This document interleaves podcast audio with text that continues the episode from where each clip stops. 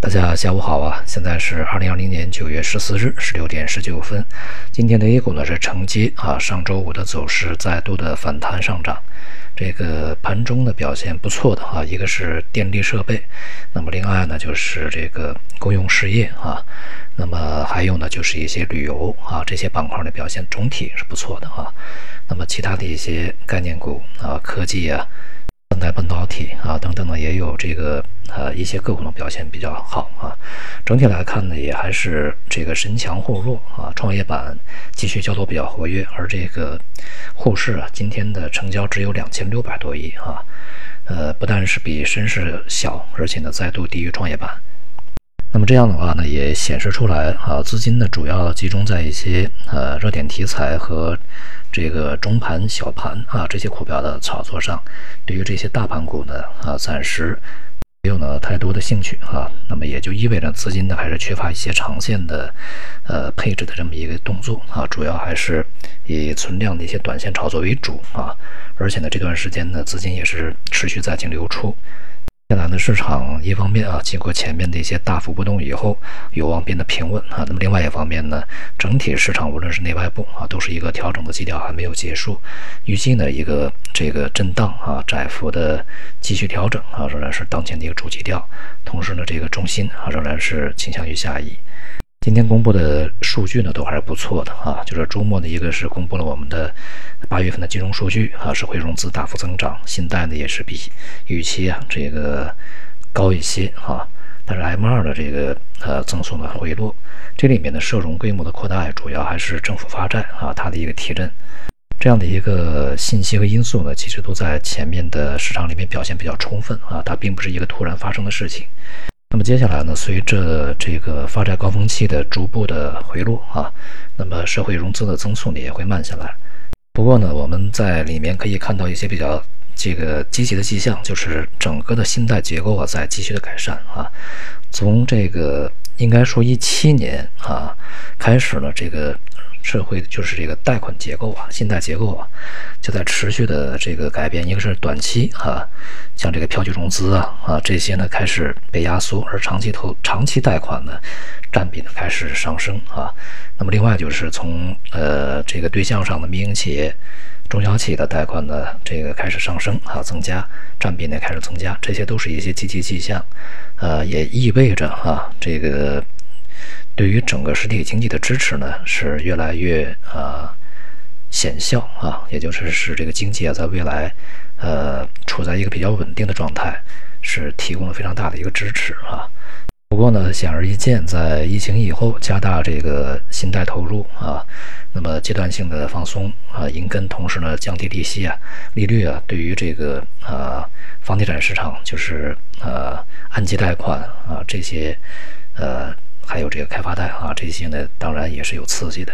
那么因此呢，我们也看到呢，这个呃，一方面是家庭的长期啊贷款增加，另外一方面就是 M 一啊，在这个今天公布的数据呢也显示是不错的啊。这里面我想呢，主要是房地产销售以及啊一些企业得到贷款，呃，它所推动。当然还有一些这个财政资啊财政资金呢，在集中发债以后啊，这个暂时趴在账账上的啊所形成的这个效应。在这里面呢，其实房地产还是一个非常重要的一个因素啊。刚刚公布的这个全国的呃房地产数据啊，又显示这个房价的环比啊，这个在加速上涨啊。呃，我想呢，这是在疫情之后，一个是这个需求啊。呃，有所回升，那就是前面的压压抑的一些刚需也在恢复啊。另外呢，就是在前期这个呃货币政策的一些一些溢出效应啊，也在之后呢发生这个作用啊。那么在呃八九月份以后呢，我们看到了比较密集的房地产调控措施，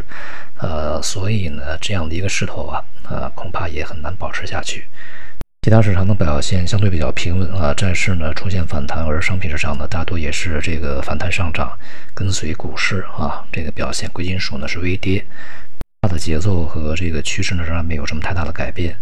除了内部啊，我们现在的经济呃比较稳定以外啊，外部的这个环境也是需要注意，呃，包括啊我们在前面所说的疫情在这个反弹，像欧洲啊一些重要国家，英国啊、德国呀啊，还有一些前期的重灾区啊，什么西班牙、意大利这些这个疫情呢都在这个又开始反弹啊，随着天气的转凉。那么另外呢就是印度，现在这个疫情呢也是啊增长相当快。东南亚一些国家呢，也是啊，这个同样的问题。那么与此同时呢，在这一周，我们仍然要关注英国退欧的这个问题啊。它这里面修改啊法案，然后去推翻之前的协议内容呢，它所造成的影响有可能会继续发酵啊。那么还有就是啊，美国的两党就啊第二轮的刺激方案到现在仍然是没有结果。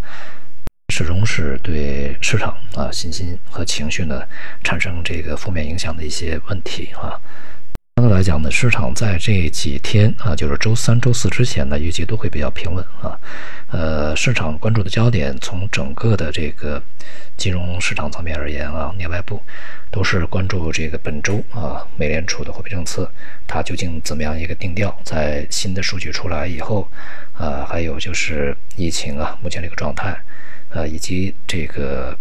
他在前面啊修改了这个框架以后呢，他会不会提出一个新的前瞻指引啊？从现在整个情况来看，由于数据啊啊变化并不是特别的剧烈，所以呢，这个美联储还会保持一个啊之前的大体口口吻呢不变啊。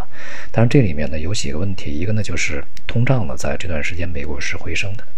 呃，同时呢这个就业情况呢也开始稳定下来啊，在逐步的好转，但是。